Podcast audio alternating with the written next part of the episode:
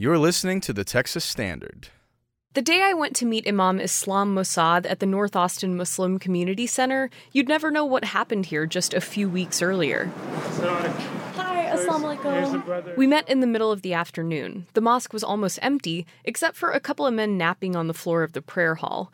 We stepped into Imam Mossaad's office to talk about what happened here on September 2nd. Around 1:30 in the morning, someone slashed the tires on a vehicle in the parking lot.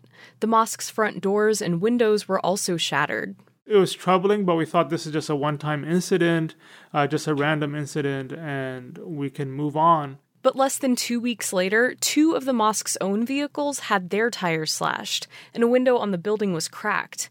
Four days after that, the glass front doors of a Muslim owned grocery store down the street were smashed.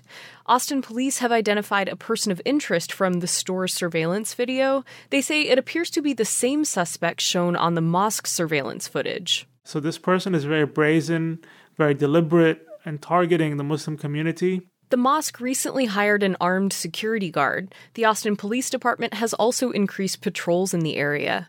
The North Austin Muslim Community Center has been around since the 90s. On any given week, about 2,000 people attend Friday prayers here. Imam Mossaad says they've dealt with hate speech and vandalism in the past, but never a series of attacks like this. These days, Imam Mossaad is trying to balance new safety concerns with the mosque's open door policy. When your community is being targeted, he says the tendency is to lay low. There are large numbers of Muslims who would rather be unnoticed as opposed to rocking the boat, and we want to let the new generation of Muslims that grew up in America, that were born and raised in America, to bring that American outspokenness uh, to our community and to represent the community positively.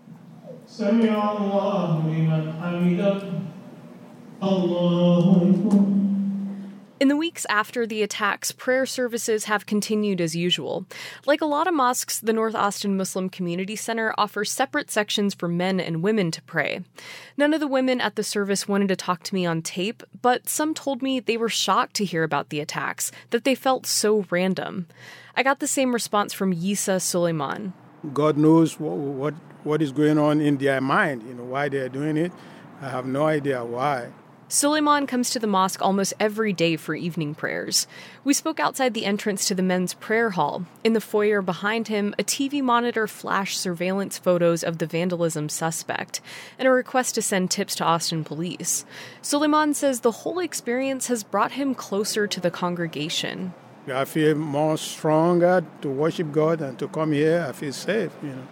You can be going down the street and people you know, can even attack you down down the street. So this is a place of uh, worship. So I feel safe coming here.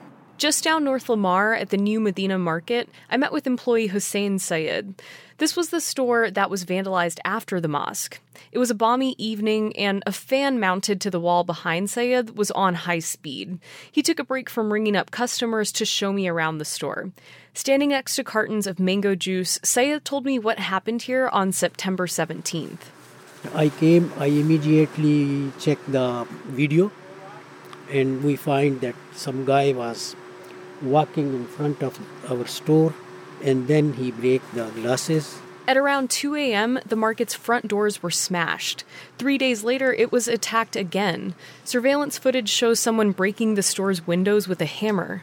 On the day I met Sayed, there were thick black strips of duct tape patching up the shattered glass. After the second attack, Sayed says they've been hesitant to fix the doors. We was worried maybe he will come again and break it. And now you can see we have fixed a shutter outside. He points to a barred metal gate in front of the glass doors. So now in the night when we go, we lock our door and then we close the shutter. And we have spent a lot of money when I asked Sayed how he's dealing with all of this, he laughed. He gave me the type of pragmatic response I've heard from so many South Asian parents. Oh, yes, we we are not worried. We trust our Allah, and uh, we have to do our safety. APD is investigating these incidents as possible hate crimes. They also held a safety workshop at the mosque along with the Council on American Islamic Relations, or CAIR. Myra Sheikh is executive director of the Austin chapter of CAIR. After the fourth incident, we started to realize that, look, irrespective of what the potential motivations may be, bias or otherwise, people are starting to get concerned. Sheikh hopes trainings like these will make Austin's Muslim community more comfortable talking to the police. A recent CAIR report showed a 17% increase in reports of anti Muslim bias incidents nationwide between 2016 and 2017, and a 15% increase in hate crime reports. And I think a lot of times, especially in immigrant communities, people are a little bit afraid to approach the police department. So just even having the face to face and understanding where they could call or who they could call was a little bit different. I mean, the officers were kind enough to provide their own contact information as well. About 20 miles west of the North Austin Muslim Community Center, another mosque has opened its doors after a major setback. The Islamic Center of Lake Travis sits along a winding two lane road this hall can hold a decent amount of people. We have a nursery also upstairs for uh, kids to. Board member Shakil Rashid shows me around the main prayer hall. There's a chandelier hanging from the ceiling and sunlight streaming in through the windows.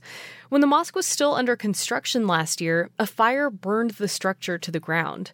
Authorities haven't determined an official cause yet, but after months of fundraising and rebuilding, the mosque finally opened for services this past May if we look at that incident, yes, uh, it was really horrible, uh, but it also brought our community together and it exposed our community to a lot of other communities around here.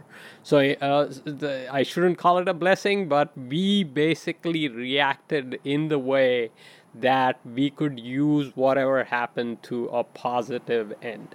The Islamic Center of Lake Travis has also invested in new security systems. Rashid says there's no foolproof way to prevent someone with hateful intentions from harming a mosque, but tightening security is the smart thing to do. In Austin, I'm Syeda Hasan for the Texas Standard.